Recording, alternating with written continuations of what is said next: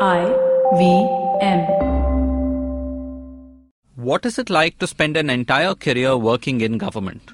How does one person go about handling everything from district administration to building India's first government health insurance scheme to managing coal auctions to reforming teacher education? Mr. Anil Swarup joins us on this episode of the Pragati podcast to tell us all about it.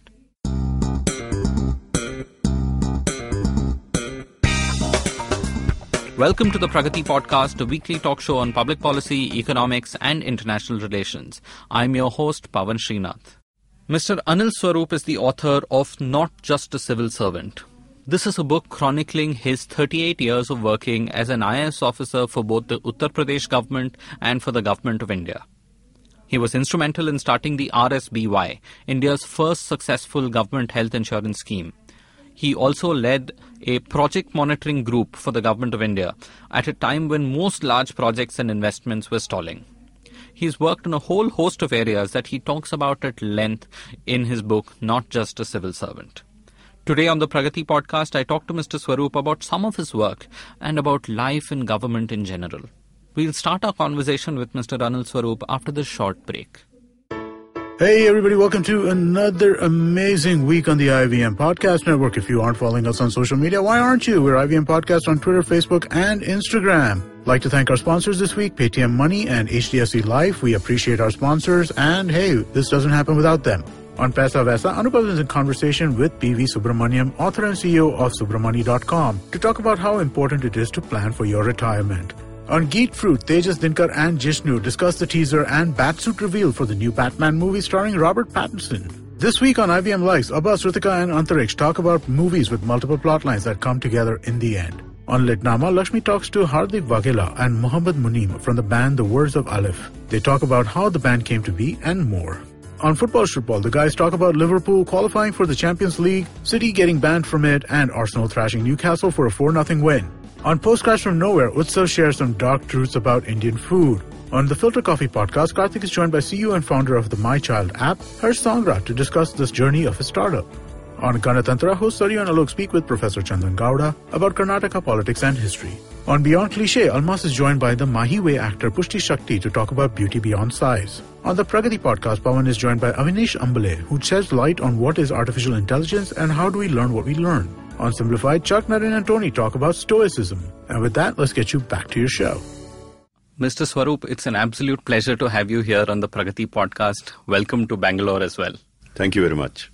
You've written this wonderful book, Not Just a Civil Servant, and you've given us so many glimpses of your long career in government. And uh, I want to say I love the title of the book as well, uh, because I think the role that you don when you enter government, I mean, you have to wear so many hats and step into so many shoes that one term like civil servant need not necessarily capture all the nuances uh, of it. Uh, so I want to really start off from where where I think most civil servants start off, which is the idea of uh, the role of a deputy commissioner or a district collector. Uh, we know that this is the collector is a term uh, and a post that comes from the colonial era as well. But we really want to understand what is the DC's role today because every district has one. We know that they're important. Uh, could you tell us about uh, you know if, role? if I were to put it in a few words, uh, to my mind, the role of a DC or a collector or a district magistrate is basically to coordinate the functions of various departments that function in a district. To my mind, he is the principal coordinator in the district. And Okay. he, since he carries that authority with him, he is able to pull everyone together. There is such multiplicity of functioning that happens at the district level. If there weren't to be a district magistrate or an officer like him or an institution like him, there would be chaos. So it's basically doing coordination work there. And in case there is a difference of opinion amidst departments, to take a call on those issues. And uh, there is the old colonial role was more focused on taxes, revenue, and law and order. Absolutely. It's undergone a sea change Okay. uh, from primarily collection of revenue and maintenance of law and order. I think the focus now has shifted to development work. 90% of the time of the district collector or district magistrate goes in managing the development related issues. Though in some cases, when there is a crisis, then they, he has to manage a crisis, whether it's related to law and order or otherwise. There could be a crisis with regard to floods, there could be crisis regarding law and order. So that, of course, he does that. But his primary job nowadays is to take development forward. But there is also this role of the district magistrate, right? So there is also a legal role that um, uh, the DC plays. Could you tell us about how that? Yes, out? actually, under the CRPC, uh, uh, the district magistrate has a definitive role. Uh, there are other roles also of the district magistrate in terms of overseeing the law and order uh, within the district. Uh, that is a very important role. In some of these states where law and order is a bit of an issue, a lot of time of the district magistrate does get spent there. So whether it is in terms of uh, maintaining that law and order through use of various sections of CRPC in imposition of certain provisions there, and ensuring that uh, law and order is maintained, he plays a very important role. Are there um, cases also that the DM uh, deals with? So Yes, he does. That's He- the part that I think a lot of us don't understand clearly. So there's the police, and there'll be somebody in the district uh, who's the head of police. There are also local courts. So where so does the DM come from? the come district magistracy, along with his subdivision magistrate, uh, use certain provisions of CRPC for preventing occurrence of law and order issues. Okay. So there is a section called Section 107, which is preventive arrest of Okay. people who are likely to create that problem. So there are certain provisions of law that get implemented by the district magistrate and his officers, the subdivisional magistrates. Similarly, if there is a land dispute which uh, leads to law and order problem, that is section 145 of the CRPC, that also gets executed by the district magistrate and his team of officers. So the district magistrate does play a role as far as that is concerned. Then in some of the states under the Arms Act, the licenses are issued by the district magistrate, the arms licenses. So district magistrate has that role uh, even today. Uh, So, Mr. Swarup, you were in the Uttar Pradesh cadre. So, both on the law and order side, on the development side, uh, as a DC, you would have faced um, immense challenges, perhaps greater challenges than, say, you know, being a DC in Karnataka or uh, certain other states. So, could you tell us? I mean, you've written so many stories, especially when you were at Yeah, uh, Lakhimpur, yeah, uh, Kheri. Uh, so, could you tell us? You know, fortunately or unfortunately, anything that could happen in a district happened during my tenure as district magistrate Kheri, starting with uh, the Mandal agitation, the Tikait agitation, the uh, terrorist problem, the flood problem. terrorist, as in this is the time Yes. when the Khalistani terrorists yes, were still absolutely. active. We, I was present at the spot where we eliminated uh, six Khalistani terrorists. It was an encounter that lasted for 18 hours. It's an experience of lifetime. I know. I was also amazed when I was reading. I mean, usually we see people from the police involved in an activity like this. That you, as the we- DM and DC, were we, also we, there. We were uh, we worked as a team, and that really made a lot of difference. Uh, so police has a function on the spot of uh, maybe firing at them, but there's a whole lot of issues at the back end that are required. Right. So, for example, summoning forces, additional forces from elsewhere, was a job which I performed, uh, getting in touch with the Home Secretary there, ensuring that we did get some uh, more forces there to battle uh, the situation. So uh, there is a lot of additional activity that is required beyond uh, firing uh, a rifle. So in that sense, it worked. And secondly, um, in all encounters, uh, the credibility of the encounter is questioned on occasions. Whether the people who were killed were actually Right. terrorists or criminals, whether there was actually an encounter. That's that's how you have these magisterial inquiries. Now, if the district magistrate himself is present on the spot and overseeing what is happening, obviously no one will ever doubt what is going on on the spot. In UP, there was this problem in the adjoining district. Certain, certain so-called terrorists were killed, and later on, it was discovered they weren't terrorists, or at least it was alleged they were not terrorists. Created a lot of problems for the government. So, in that sense, I think the presence of a magistrate does make a lot of difference. And it did in that sense. No one questioned what happened on that fateful night. And this superintendent of police finally got the president's gold medal for that. So it does work. You know the bottom line is ability to keep people along with you to work in coordination with others as i said in the beginning the job of the district magistrate is to keep everyone together to work as a team. So if police has a problem say with some other organization in the district it's the job of the district magistrate to see that doesn't happen So, would you be able to tell us about a typical day when, say, crises were not happening? Uh, um, a typical day in the life of a DC. How would a DC spend his or her time? You know, normally, as I did, I used to reach the office earlier than the scheduled time. At that time, the scheduled time was 10 o'clock. I used to Okay. reach the office at 9.30, which was not the usual practice. At that point in time, a lot of work got conducted from the, uh, which was called the camp office from residence Right. office. I didn't do that. I did all my work at the office. So when you reach there, you did a bit of planning for the day. And then typically, say around 10, 30, 11, you sat in the court for a while, handling Okay. cases, both revenue cases and some of the criminal cases. Then there were meetings that were, were to be held during the, and there was a time to meet people. So typically, you were attending to court on a normal day. You were uh, attending a few meetings, and then uh, you were attending to the people who came to meet you. And I have mentioned some of the incidents that happened when some people did come to meet me. It's an extremely fascinating experience as a district magistrate.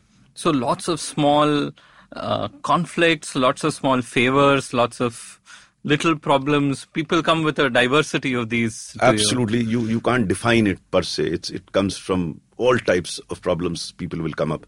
They will come up with their personal problems, their family problems, all sorts of problems. They will come to you. I, I think half the problems get sorted out by listening to them patiently. Uh, many of those, the fact that they have an access to the collector, the fact that they are able to reach out to collector and talk to him, I think uh, assuages a lot of their uh, hurt feelings because uh, I, I think the biggest problem that the bureaucracy faces is accessibility. If the bureaucrats do become accessible, if they can find time to uh, reach out to people or pe- attend to people's problems, uh, everything is not in your hand. You can't solve all the problems. But the fact that you've heard them out uh, does make a lot of difference. Okay. Uh, so, do you think the role of the DC uh, has have you seen it change in say Oh, the last two decades? Yes, So I- today, a young officer who's joining as a DC, how would their life it be will be substantially different. I, I think it's more and more into development. It is Hmm. moving towards development, and rightly so. As society is gradually stabilizing, I think indulgence in law and order does not require that much time of a collector now, as it would perhaps require at that point in time. Revenue collection also issue has uh, the role has come down, so it's more into development now. And uh, does a DC also have a larger and better equipped team to support? Yes, certainly. Now, now you have uh, a lot of specialists sitting there, a lot of outsiders sitting there, a lot of consultants sitting there to advise the district magistrate, which was not there during my time. So a lot of inputs are coming there. Data analysts. So when I visit districts now, I find a lot more informed response to what the questions that are raised because there's a lot of analysis that is happening at the district level, and of course, technology is helping. Because a lot of the times we see that because there are so many day-to-day crises, a lot of the times is spent in firefighting. But I guess if with a larger and better team, uh, there's also a space for more proactive action. Indeed, uh, still a lot of time gets spent on firefighting. But I would believe with with the technology tools that they have, and much more informed people, much more qualified people to assist them, I think that part becomes easier. Okay. So, uh, you know, uh, I also wanted to ask you, you know, we have seen so many um, caricatures of the bureaucrat politician relationship from the classic yes minister and Ji Mantri ji uh, to, you know, more modern takes, you know, be it in Tamil movies or Hindi movies or others. But could you shed some light about this uh, equation? Um, you know, what would an ideal equation be between a politician and a See, bureaucrat? and ideal situation would be if the civil servant defines his role very clearly and understands the limitation of the politician. What has to, I, I can't talk about the politician, but I can talk about the civil servant. I did. I, I shouldn't say that I didn't have problems with the politicians. I did, but I think they were substantially limited because I understood my own limitations and I understood the limitations of the politician. Once you define the role clearly, and once you are clear in your mind, then there's not much of a problem. Problem arises if you're not clear in your mind, you're not clear about your own domain, you don't understand the limitations of the minister who's there only for five years or perhaps less in a state like UP, and so he has his problems. But what I found was that if you were clear and you had no personal axe to grind, then the politician would by and large listen to you.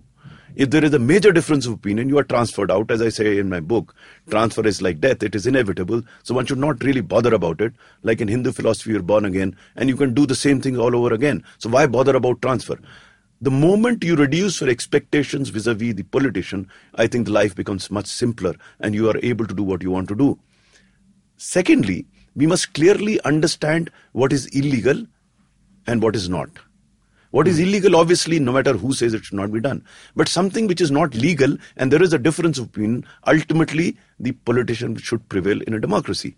The job of the bureaucrat is to give his opinion, free and frank.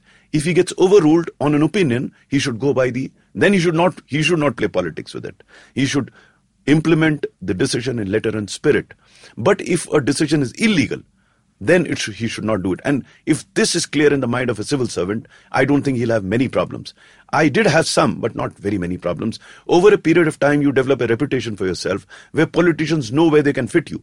So if you're not too, you know, desirous about going to a particular post, then life becomes fairly easy. Moreover, if you are efficient and you you are known for your integrity, then if there are jobs to be done, then you'd be picked up for those jobs. So it's a question of the choice that you exercise, the decision that you make, and that decision is purely civil servants. Uh, we have no control over the politician. When we try to try and manipulate the politician, then there is a problem. When we try uh, something for our own sake, then there's a problem. But if you are clear in your mind as to you don't expect much from the politician, it's best not to expect, I would say. If you don't expect much from the politician, you do a job as a professional, then I don't think there will be much of a problem you mentioned um, transfers being uh, as inevitable as death. I mean, I'm amazed that throughout your book, so many times uh, you have had friends, colleagues, batchmates uh, calling you, congratulating you on uh, transfers before you found out yourself. Could you tell us about how uh, transfers uh, often work? We just we just know that sometimes officers get um, you know taken off in six months, three months before the they can even settle in into the, the 90s in UP and I've used that phrase in the book also. It was rumored that the only industry that flourished in the state was transfer industry. because the officers were being transferred left, right, and center. Uh, the collectors had an average tenure of six to eight months. Wow. I mean, I wonder how does a person perform? But these are things beyond your control. You can't do anything about it. If the politicians does decide hmm. to transfer you, so be it. You get transferred. So once you define your boundaries in terms of the tasks that get given to you, and you work accordingly within those limitations, you can do a lot. And why I say that? Because instead of blaming the politicians for everything wrong going in the society, I think we should look at what we can given the limitations. And I have come to believe that there's a lot, a lot that an officer can do, even if he's in an institution for only six months. And you don't have to really transform things. I mean, transformation will come about over a period of time.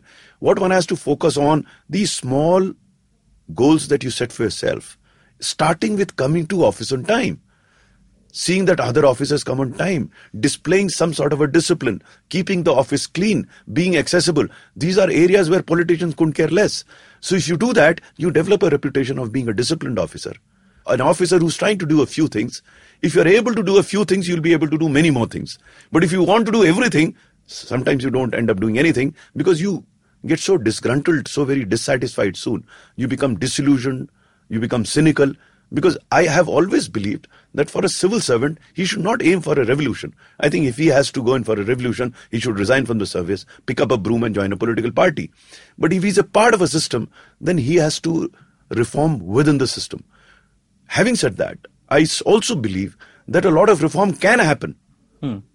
Despite and, the limitations that you have. And we've seen the reform that you've conducted over various things, and I want to come to that uh, in a bit. But I um, I love that you said that because in um, one of your postings to Allahabad, which was uh, almost like a punishment uh, posting to you, you found that in your office the biggest challenge was rats and bats. Ah, yes. And so the reform and the change in the office started from getting rid of the rats and bats first before moving on to yes. other things, right? There is an organic relationship between the mess that gets created. so if you try and do one thing and remove other things, other things also start changing. It's it's actually ultimately boils down to your conviction in your own beliefs, hmm. in your own capabilities of being able to do things with things may appear to be impossible. And it happens not by, you know, as I keep saying, not through a revolution, but through gradual movement, gaining the confidence of people around you. Because that's very important. In India, uh, or for that matter, anywhere else in the world, ultimate action gets done by a human being. So ultimately, it boils down to human relations, in management of human resources that you have. Once the team gets developed, once the people around you start believing in you and you start believing in them, then things start changing. Again, it won't be a revolution, right. but the change will come. And with small little successes, people will get more and more confidence in themselves and the leader. And they will want to do more because they start enjoying that success. That's how it happens. In an organization with board revenue where you're talking about bats and rats, I think uh, no one believed that things can happen there. Hmm. Uh, but when they started happening, then the belief got also built. And like you have a vicious circle, you have a virtuous circle of belief. Then it grows and it grows pretty fast. And once people start believing in themselves, then things start happening. Right. Uh, We've all often seen, and this is not just in government, but also often in the private sector and elsewhere, right? when there is a deep sense of cynicism uh, that often sets in. Oh, there's a new officer who's come, ah, kuch nahi hoga. Oh, there's a new minister who's come, new sarkar which has come, kuch nahi hoga. And fighting this cynicism is often more important than many other things. right? Absolutely. Unfortunately, in this country, nation wants to know only negative things. You know, you open the television in the evening, Right. and everyone is everything seems to be falling down, falling apart. And we are so fond of masala that we only want negative news, and that's they feed on on my desire for negative news. There's so much good that is happening. The question is where I am able to roadshow that good, to make people believe that things can happen because they are happening. And for that, you have to identify such things that are happening. And it's not necessary for big things to happen. As I said in the beginning, if the leader himself comes to office on time, he's demonstrating to people, others, that you can come on time if you want to, because I'm coming on time. Coming on time is no big deal, but we don't. So you can start with very, very small things, keeping your own office clean. So you're demonstrating that given the set of circumstances, you can still keep your office clean. For expeditiously discharging or clearing a file, you have demonstrated that files can be discharged expeditiously. So small, small things, if you start demonstrating, then people immediate in your vicinity, they start believing that it can happen because it is happening. Sometimes we pontificate we tell others what needs to be done without actually demonstrating either ourselves or showing to them that it is happening. So it's very important to have such examples around you for you to roadshow or show to others that it is happening. To me, that's very important because until unless he sees that it is happening, he will never believe it can happen. Once he start believing it can happen, he will also make it happen. So here, uh, before getting fully into organizational reform, government reform, and so on, could you tell us a little bit about, um, you know, what are the motivations of a person who joins the civil services, right? What are the incentives and so on for someone to perform well? Because a lot of the times we see that uh, there is greater incentive not to shake the boat too much, not to do too many things, not to take risks.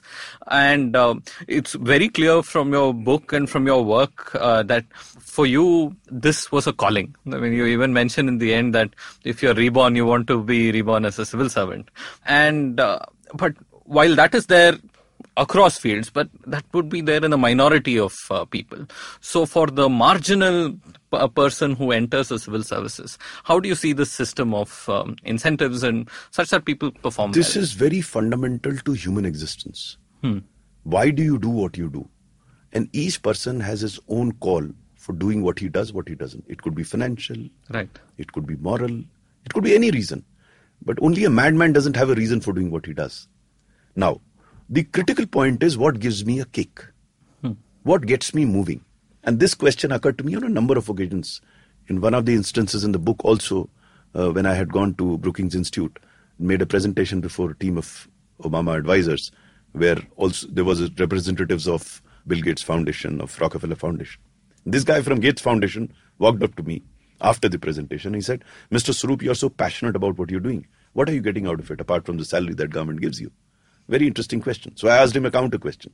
I asked him, his Foundation gives millions of dollars to poor countries. What do you get out of it? So he said, Well, that's a job, but more than that, we derive a lot of satisfaction out of what we do. I said, You answered my question. I told him that the scheme that we are running, the Rashtriya Swasthya Bima Yojana, is helping the poorest of the poor, and a large number of people would have been dead but for this scheme. So their good wishes somehow, anyhow, come back to me. That's good enough a kick for me to. So each individual has to define his own kick. You very correctly said that whether it's minority or majority, I don't know. I couldn't care less about others. Hmm. I, I have been so focused on myself, and in that sense, I've been totally selfish on doing what I can do. And if I can demonstrate to others that I am enjoying myself, for them to enjoy themselves, probably they could do what I was doing. So instead of pontificating and telling them what they should do, if you can become an example yourself in terms of demonstrating that you are thoroughly enjoying every moment of existence, which I did as an IS officer, let others also feel jealous about it that how in the hell is this guy enjoying his moments when he's not having a, a great time otherwise which is normally deemed to be great time. What is not given in this book when i was district magistrate and when my wife had to go to her hometown and she was traveling second class my orderly almost couldn't believe it that she was traveling second class. But how does that matter actually it doesn't really matter so long as so long as you're used to such so-called discomforts and you live with it but you enjoy moments. It's not merely traveling in a first class or an AC compartment.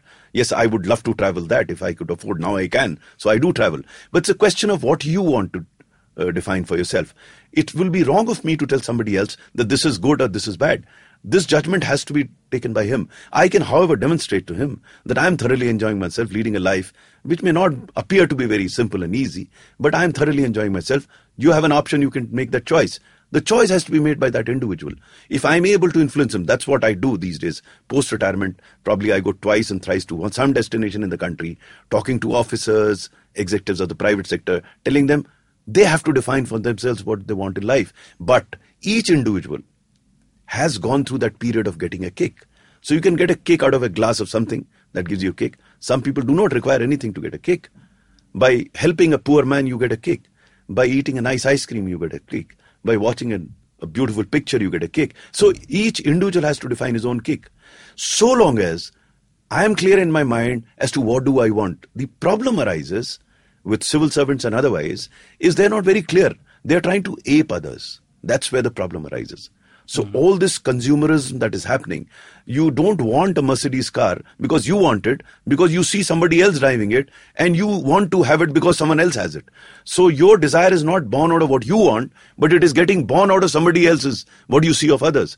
That's where the problem arises. If it comes from within, a desire, I think a person will be very satisfied. This is something which I try and convey to people, and some of them come back to me and tell me how nice they feel now when they try and look inwards to see what exactly do they want in life. So civil service is a vehicle through which you can realize what you want in life. So if I want to help poor people, and that's why I want to be an IS officer all over again, I don't think there's any service in the world that gives you such enormous opportunity to help the poorest of the poor, which I discovered during my career. That gave me enormous amount of kick. So why I want to be an IS officer? Because I know what I want. And to get that, an IS officer will help me uh, get that. A businessman would want something else. But he should be clear in mind that the bank balance in his bank gives him the kick that he wants. Fair enough. That's his call he has to get. Then he should not blame somebody else for it. He should not, no one should blame somebody else. You are the master of your own actions. The moment we start believing in that, the moment we are clear in our mind, I think we'll be happy in our own ways. So, Mr. Swarup, one of the challenges, maybe this is universal, but we see this especially in India. You know, often uh, in an attempt to stop, you know, people with bad intentions from doing bad things, and I'm using that very uh, broadly, we actually make it very hard for well-minded people to do good things. And uh, you mentioned this in your book, and you mentioned uh, how you were vocal about it even while in service that one of the things that has happened in the last two decades in India is the five C's, which has made it exceptionally difficult for a um, civil servant to do well, right? And you, the five C's, if I'm not getting them wrong, are the CBI, the CVC, CVC, the CIC, the CAG, uh, CAG, and, and the courts. So, could you tell us a little more about you know this, how this has changed? You know, this uh, statement came in a slightly different context. Mm. And it has to be understood in that context. We are very fond of blaming politicians for every wrong in the country. It was in this context that I made this statement. And I said that these five institutions are manned by non politicians. Right. Primarily civil servants. And some of the biggest inhibitors of fast working, of expeditious disposal are these institutions, manned by civil servants. So we have to introspect. I'm a great believer in introspecting. Hmm. As I keep saying that blaming politicians for everything, I have no control. I there's no way that I can influence them. That's their job. Let them do what they have to do. But given those limitations, are we performing our job? That's in that context that I said that. So could you now what has happened? Anything to illustrate yeah, how this complex? Look at what CAG did, and that's a full chapter in my book. Right. In in the so-called coal scam, the I think the fundamental valuations were wrong. Hmm. The fundamental calculations were incorrect. And on the basis of that, there was massive grandstanding, which led to an environment where people stopped taking decisions. You know, I had the fortune or misfortune of heading the project monitoring group. And that was created because all decisions had come to a grinding halt and investments were not coming through. So I saw the impact of these reports. Now, I'm not saying there was nothing wrong. Yes, indeed, there was a lot of wrong in the allocation of coal blocks. But on account of these miscalculations and on account of this grandstanding, what had happened was that all civil servants started believing that whether you did a right or wrong, you will be called to question at some point in time. So best is not to take a decision.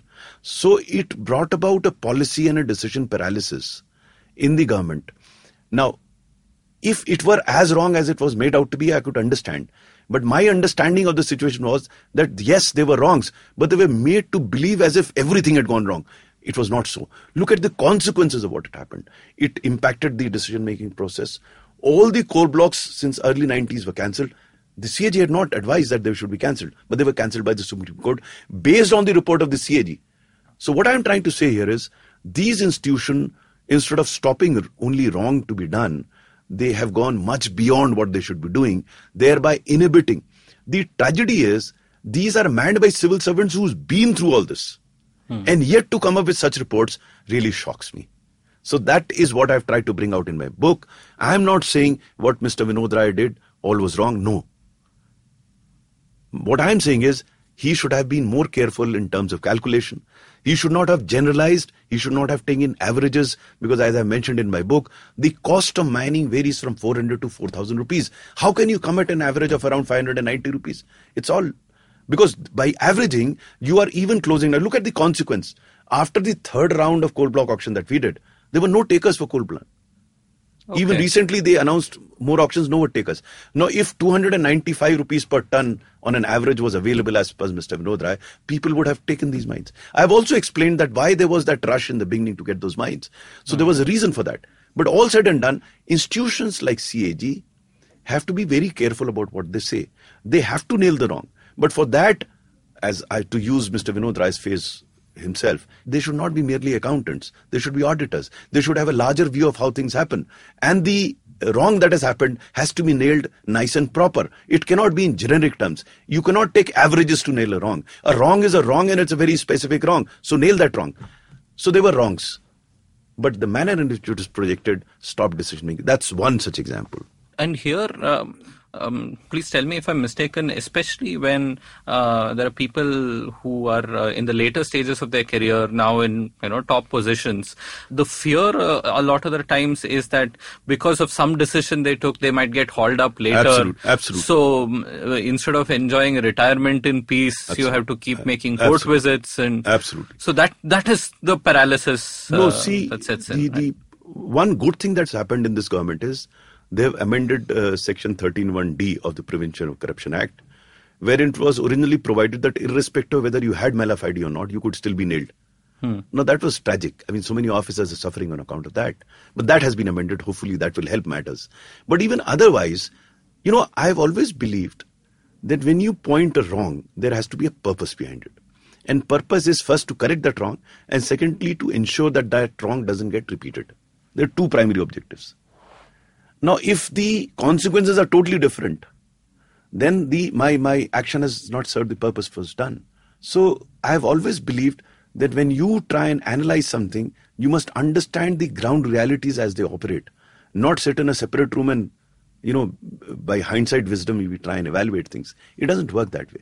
And the reason why there are IS officers who has Comptroller and Auditor General, to my mind, was that these guys have gone through the grind. They understand the ground reality. If they close their eyes to ground reality and start making observations for whatever purpose, whatever objective, that's that's for them to decide. I think it's very unfair and uh, it's also sad that i mean like for example the courts dictated that now all national resources uh, should be auctioned right i mean you know see we handed it on a platter to the courts right. the executive abdicated the authority which it had and that vacuum was left and courts moved in hmm. i mean power vacuum does not exist someone moves in right so the courts moved in because executive was fighting amongst itself they were blaming each other without doing most of the groundwork. And so the courts found that space and they walked in. Mr. Swarup, thank you so much. I want to come back after a short break to talk about um, the RSBY, uh, one scheme in detail, because I think it's an excellent example that's all the more relevant today because we are talking about Ayushman Bharat, NHPS, and more. Uh, thank you very much, Mr. Swarup. Thank you. Hi, I'm Satyajit. Hi, I'm Racheta. We are from the Open Library Project and we host a podcast called Paperback. Paperback is a podcast where we engage with stalwarts and experts from various industries, suggesting non fiction titles that contributed to their journey in a big way. We've had guests like Anjali Rana, Dr. Marcus Ranney, Dr. Swati Lodha, Ambi Parameswaran, Apurva Damani, and many more on our show Paperback. Find new episodes every Wednesday on IVM Podcast app, website, or wherever you listen to podcasts. Welcome back to the Pragati podcast. I'm Pavan Srinath and I have here with me Mr. Anil Swarup, uh, who spent um, a wonderful career in government and who's written the book Not Just a Civil Servant. Mr. Swarup, one of the wonderful things that um, you helped kick off in your career is the RSBY, the Rashtriya Swasthya Bima Yojana. And uh, so this was new in that it's the first government run uh, or the publicly funded health insurance scheme that managed to work. Uh, you've mentioned about how there were previous attempts at the UHPS and others, which never quite took off. And today we have come to a state where we have the NHPS and the Ayushman Bharat, which are now taking this to a next level. So could you tell us about how this scheme was conceptualized and sort of what was the reason for this to even come about? You know, in government, uh, on occasions, there are no reasons for things to happen. They happen and then they find reasons for it. I don't know what was the reason, but the Prime Minister did announce uh, formulation of a health insurance scheme for the poorest of the poor. This is in. This is in 2007. Okay. And no one had a clue as to how to go about it. The announcement was made. And as was the wont during the UPA uh, 2 government, uh, they set up a group of ministers uh, chaired by Mr. Chidambaram. And uh, the job of this uh, group was to formulate that scheme. So this was the EGOM empowered group of ministers? or- Yes, yes. Huh. Whether it was empowered or disempowered, I don't know, but that was the group of ministers. So, in the first meeting, my minister could not go, the secretary also couldn't go. So, I was deputizing for them. And you were in the labor. I was in the labor ministry. Uh, I was So this is the other uh, interesting yeah. thing that the health insurance scheme comes out of the labor ministry. So there's a good story to uh, how it came to us. Uh, I was Director General Labour Welfare, and obviously the chairperson, the, Mr. Chidambaram, turned towards the health secretary and asked him to formulate the scheme, and then it would be taken up in the next meeting. But the health secretary was very reluctant. He first, his reluctance was on account of the failure of health insurance elsewhere in the world. And second, uh, they were already preoccupied with National Rural Health Mission, which had also been announced around that time. Uh, for some reason, I thought it was more political than anything else because the minister belonged to a different political party. I think the Mr. Chidambaram also was not very keen on health ministry, but this is a conjecture because he didn't persist with with the health secretary and he turned towards his other secretary, Secretary Banking and Insurance, which, who was his own secretary, who later on became the CAG of the country. He turned towards him and asked him to formulate a health insurance scheme because it was an insurance scheme. So he said that he was already running a scheme called Universal Health Insurance Scheme, which was going nowhere. And hence, uh, he said that he would be not in a position to do that. And s- suddenly, there was nobody to work out the details. So an officer whispered something into the ear of the finance minister, Mr. Chidambaram, and suddenly announced who is Mr. Anil Swarup. So I stood up with folded hands and telling him that I was already in pain because I was in labor. So he thought I was joking, which indeed I was. And he was a bit upset. He said, Prime Minister has announced the scheme and it's a very serious matter. You will do that scheme. So I said, What has Labour Minister to do with that? So he said, Well, it is for the workers. And since it is for the workers, you have to do it. I said, By that definition, all the schemes of the government should come to Labour Ministry. Of course, he was not very amused. And a decision was taken that Ministry of Labour will do the health insurance scheme. I came out like a zombie. I didn't know what had hit me. Was this your uh, first posting in the central government? No, I had worked here earlier. This was I had come for the second time in 2006. I had come back after cooling period in UP. I had come back here, so I didn't know what how to go about it. So after having spent a few sleepless nights, in one of the nights I wrote down 300 questions. The first was what is health insurance, but fortunately, on account of a very good team that was set up, we had support from the World Bank, the ILO, all these people got together and they had some idea about health insurance. They educated me about health insurance. And we came up gradually over a period of time with this scheme called the Rashtriya Swasthya Bima Yojana, which initially not many people believed would work because it was something very new. No one knew, no one ever thought that health insurance could be, you know, mm, implemented at such a large scale. But I think the beauty of the scheme was that while formulating the scheme, we were totally focused on the consumer. Unlike other government schemes which come from somewhere else, rather than focusing on the beneficiary, we bene- so we looked at the beneficiary very closely and we looked at three primary characteristics of this beneficiary. One, he was poor. So he couldn't pay upfront and claim it from the insurance company. So the scheme had to be cashless. Now, this was nothing unusual because elsewhere in the world, we had examined a number of health insurance schemes. There were schemes which were cashless. But the second one was more difficult. Most of these poor people were illiterate. Now, insurance documents runs into pages, fine print, you don't even know. Even I don't. Whenever Yeah, I I'm, I'm it, I- scared when I, mean, look at my health insurance. so what do you do? So it had to be a paperless scheme. Now there was no paperless insurance scheme in the world. So we had to create that. And third and most importantly, a large number of these poor people used to migrate from one place to the other in, in search of employment. And no scheme in the country provided portable benefits. So, for example, PDS, Public Distribution System, you could get it only from the shop where you were allocated. You can't go to another district, leave alone another state.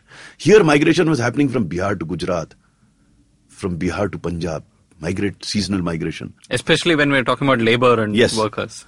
So we had to come up with a portable scheme where benefits could accrue to them. And this is before Aadhaar and digital Aadhaar identity. happened after that. In fact, Right. Aadhaar came about a couple of years later.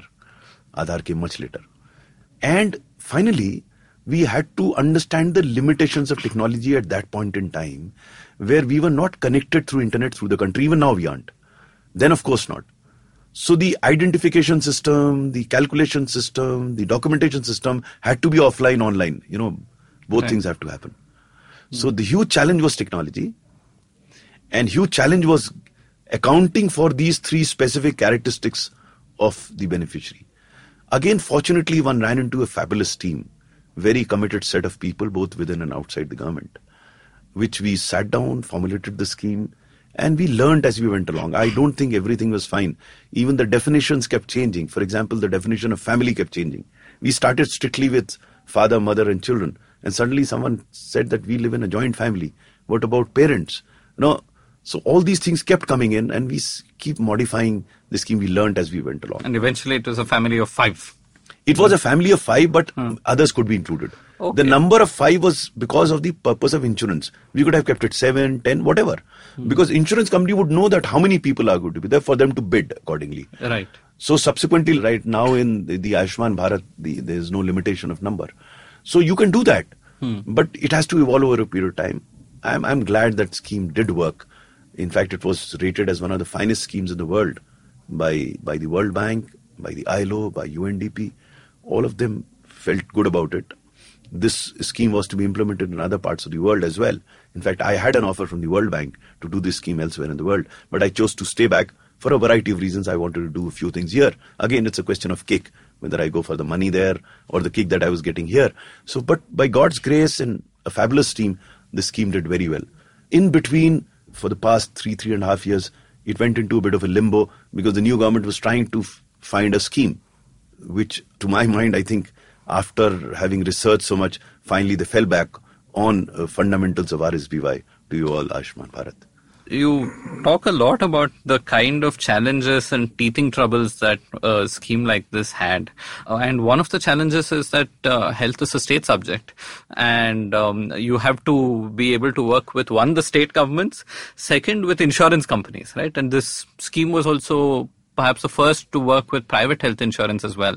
And today, at least, we are seeing private health insurances uh, companies sort of maturing. We know uh, a big list. You can now go to Policy Bazaar and place places like that and pick which one you want. But this was not the case in 2007 and No, 2008. we, we, right? we all were learning. And I'm glad that the insurance companies also chose to learn. Initially, yes, there were problems because no one believed that it would happen. It's ultimately, you know, throughout my career, I believe that until this you have a belief and you make others believe in it, it won't happen. Gradually, they understood the commitment that the government or its functionaries had towards the scheme. they understood the seriousness behind it. They understood that we were very clear in our mind that we were going to make it happen. They came along, and I think they were very happy with it when they came along.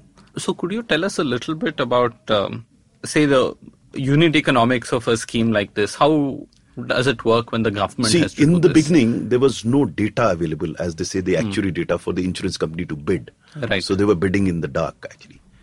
And so some so, of them. so how were they bidding? What were the terms? so they, they bid on the insurance premium. okay. So we said that so many families have to be covered. Hmm. This is the number. This is the limit that up to 30,000 benefit uh, on a floater basis will be given to them. So once we gave it to them, they made Hmm. the calculations and they bid on a premium. So for example, the maximum premium that we had in mind was 750 rupees. But the average premium around that time was about 450 for a cover of 30,000. Okay. So a cover of 30,000 was granted and premium varied from state to state. It also dependent on the cost of the procedures. Right. So we allowed the states to determine the procedure cost themselves. We guided them. We hmm. get some details. But if the cost of procedures were higher, obviously the premium would be higher because for the same procedure, the hospital will charge more.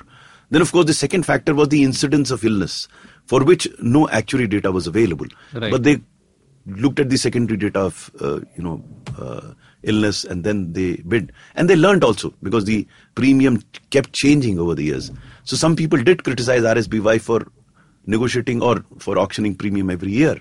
But initially we didn't know what the premium was. How could we have it for three years? So my view was that after three, four years, probably then the scheme could be for three years or five years even. Because both the insurance companies as the government would learn as to what is the, you on the basis of the actuarial data that was emerging, what would be the premium. Because now Ayushman Bharat, if they have to bid a premium, they have so much data available with them for them to determine as to what is going to be their liability in terms of the payment to the hospitals. So in this, um, I mean, a lot of the times the costs and the rates that were decided by various state governments would be much lower than the commercial rates in many private hospitals, right? So Certainly. How, so what was the incentive for hospitals Volumes. to join? Volumes. Volumes. Okay. volumes. Volumes drove the hospitals to charge a lesser price for the this because it does matter because there is a fixed cost that is already incurred. Right. So if you if you do get a larger volume, you can uh, make do with a lesser And cost and it's also like hospitals also like uh, hotels and others they have occupancy issues, right? Absolutely. So uh, not all of their uh, resources are utilized absolutely, all the time. Absolutely. Not only that, you know, the best bit that was happening after three, four years was that middle and lower level hospitals were coming up in remote areas. Hmm. Earlier, these patients had to go to larger cities for getting treatment under RSBY. Gradually, the existing hospitals were expanding, newer hospitals were coming up. So, whereas there was this challenge of facilities not being available in the hinterland, this created a demand wherein the supply also started emerging. So it's a catch 22 situation. Some people say there are no hospitals, so what is the big deal in giving insurance? And the hospitals won't come up because they say there's no demand. So how do you plug that? You start by providing that facility, creating that demand in a local area, and then the hospitals will come up. And so, uh, as a result of this, over the last uh, decade now, we do have better actual uh, Certainly. data. I have, absolutely. Not only data, more hospitals. And uh, is there more um, uh, public reports that have also come out on Yes, un- I'm understanding of disease burden and Yes, so on yes, because of this? yes, yes. So it was almost like a It was discovery process. Amazing data that is that emerged for research purposes Hmm. in medical terms. I remember when I was DGLW, many people approached me and said, "If you allow us access to that data, then we will bear the cost of the smart card." Okay. So you look at the you have the trends of illness, you have the trends of ailments. Once you have that, what phenomenal data it is for any pharmaceutical company or a surgical company, any any number of companies would benefit out of this data. And over a period of time, no harm. Let people you know analyze that data and work towards it because a lot of redundancy can be dispensed with then.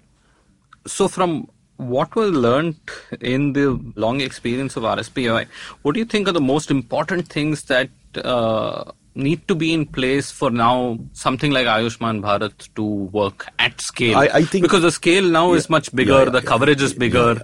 and so on. You see, Ayush? Ayushman Bharat has already accounted for what happened in RSBY.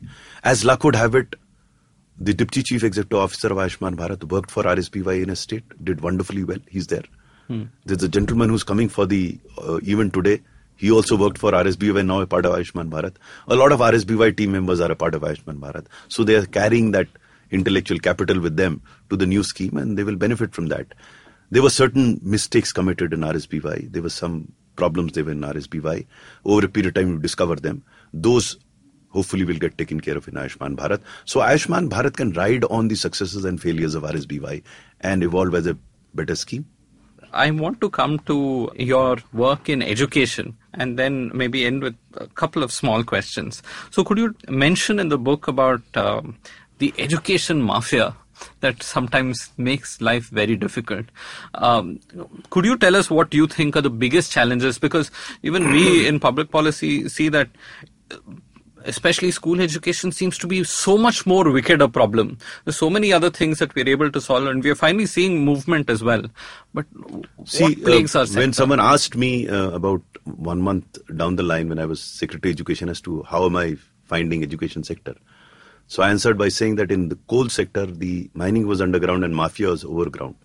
In education, it's the other way around. All the mafias are underground, eating into the essentials of Indian society, and is much more pernicious as compared to coal because it's invisible. Second, the problems relating to coal got to be known to everyone, and hence everyone got down to sort it out. In education, no one seems to be bothered about education related problems because the consequences are not immediately visible. They will be visible five years, ten, the, 10 years down the line. That's the tragedy of it. But we try to identify the, in a nutshell, as to what are the problems. And I think the fulcrum around whom the education system rotates is the teacher. And unfortunately, a lot of mafias are around this person called teacher. Starting with, I think, the biggest mafia that we have in this country is of B.Ed and D.Ed colleges. There are uh, supposed to be around 16,000 colleges, and we had the data around 4,000 did not exist at all. Wow. And they could give you a degree as well as a Naukri provided you made the appropriate payment. What could be a bigger mafia than that? In fact, one full chapter is devoted to this aspect as the biggest mafia running. Imagine a teacher who does not go to a B.Ed college, gets a degree and gets a Naukri. What sort of a teaching will you do in a school? to me, that's a crisis point. Fortunately, the government heard, and in the chapter I have mentioned, that we started action against them. Uh, we had to sacrifice a very senior officer, Chairman National Council for Teacher Education. He resigned from the IS under pressure from courts and otherwise. But nonetheless, a major decision has been taken in terms of you know uh, changing this entire system to from two years to four years, which will, I think, get rid of all the fake B.Ed and D.Ed colleges we have. So, in that extent, we moved in that direction, and I hope whichever the next government is, is able to build on that. The second is the selection of teachers. That's another mafia. You know, one of the chief ministers behind the bars because of this racket of selection of teachers. So first, you don't have teachers who are well trained. Then you have teachers who somehow get into the service. What is going to? What are they going to teach in government schools? So I had suggested, and probably the powers that we had agreed with me, but implementation probably will take some time, that can we have a centralized system of teacher recruitment in the form SAT and CAT so that it doesn't get influenced by anybody? They hmm. can then be deputed to the states and they can be used there. Central recruitment will, you know, take care of this sort of nonsense that has come to be associated with teacher recruitment. Then, when the teacher gets into the service, what sort of a training that he gets? For that, we started something called Diksha. It's doing very well. Uh, I have kept track of it even after having um, retired, and I'm told it's doing very well.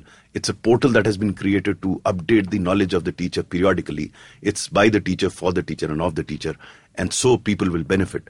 Similarly, the teachers don't go to the school in the northern parts of the country. How do you get that to be done? We got an experiment going in Chhattisgarh and Andhra Pradesh. Both have been extremely successful, biometric attendance, so on and so forth. I can go on and on. Number of aspects were clearly identified, steps initiated, and I'm glad they're moving in that direction. Edu- reform in education takes a bit of time, but I'm sure it will happen because it's very, very serious. and the big focus is the teacher. Has to be the teacher. Has to be the Has to be the teacher. Um, uh, Mr. Swarup, could you tell us a little about, um, uh, I mean, having gone through all this, when you're looking at um, organizational reform, so one thing you've spoken about is bringing your personal conviction in and uh, then, you know, carrying along with that. But one of the tragedies we've often seen in government is, uh, you know, like in Bangalore and elsewhere, we see a great police commissioner comes in, you know builds new systems. There's a new um, you know ESCOM chief who comes in, brings in transparency, grievance redress, all of that.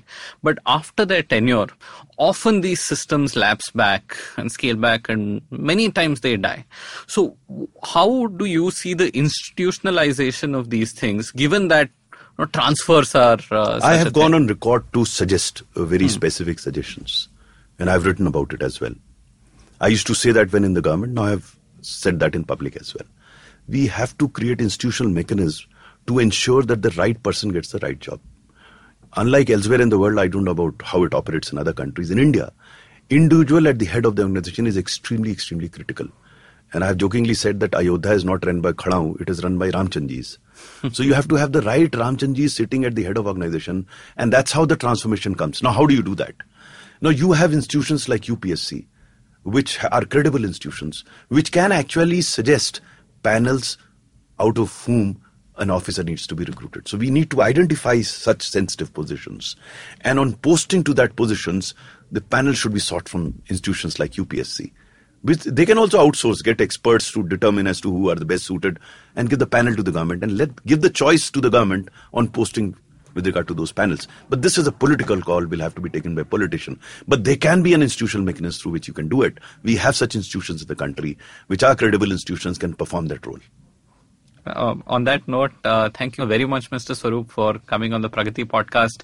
I know that we've only talked about a small fraction of all the things that uh, you have written at length in your book, and I'd encourage uh, all our readers to pick it up and uh, read it. I'm sure it will be very, very informative. Thank, you very- so much. Thank you very much. Thank you.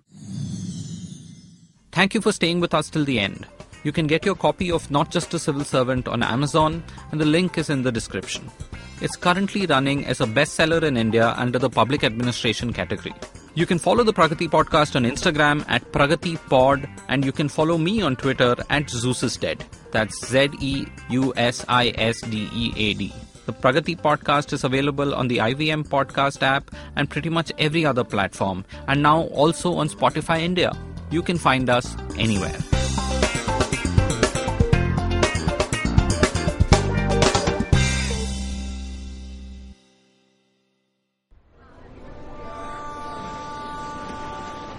Did I just catch you on your way to work? Or did you end up pulling an all nighter? Let me guess. You have a packed schedule for the day, the week, and probably the month and the year. That's a lot for your mind to handle, don't you think? This buzzing chaos also brings tons of negative thoughts. Am I right? Try spinning that bottle in a positive direction with me, Chetna, on the Positively Unlimited podcast every Monday on IVM Podcasts. It's time to change your life one alphabet at a time.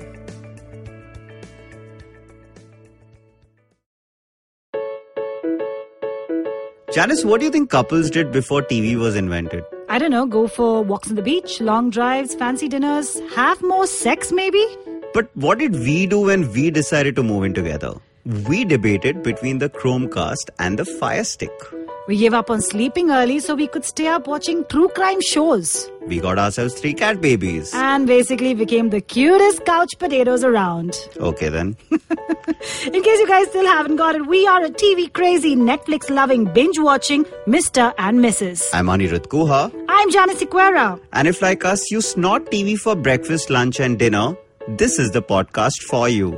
Tune in every Thursday on the IVM podcast app or wherever it is that you get your podcast from. This is Mr. and Mrs. Binge Watch.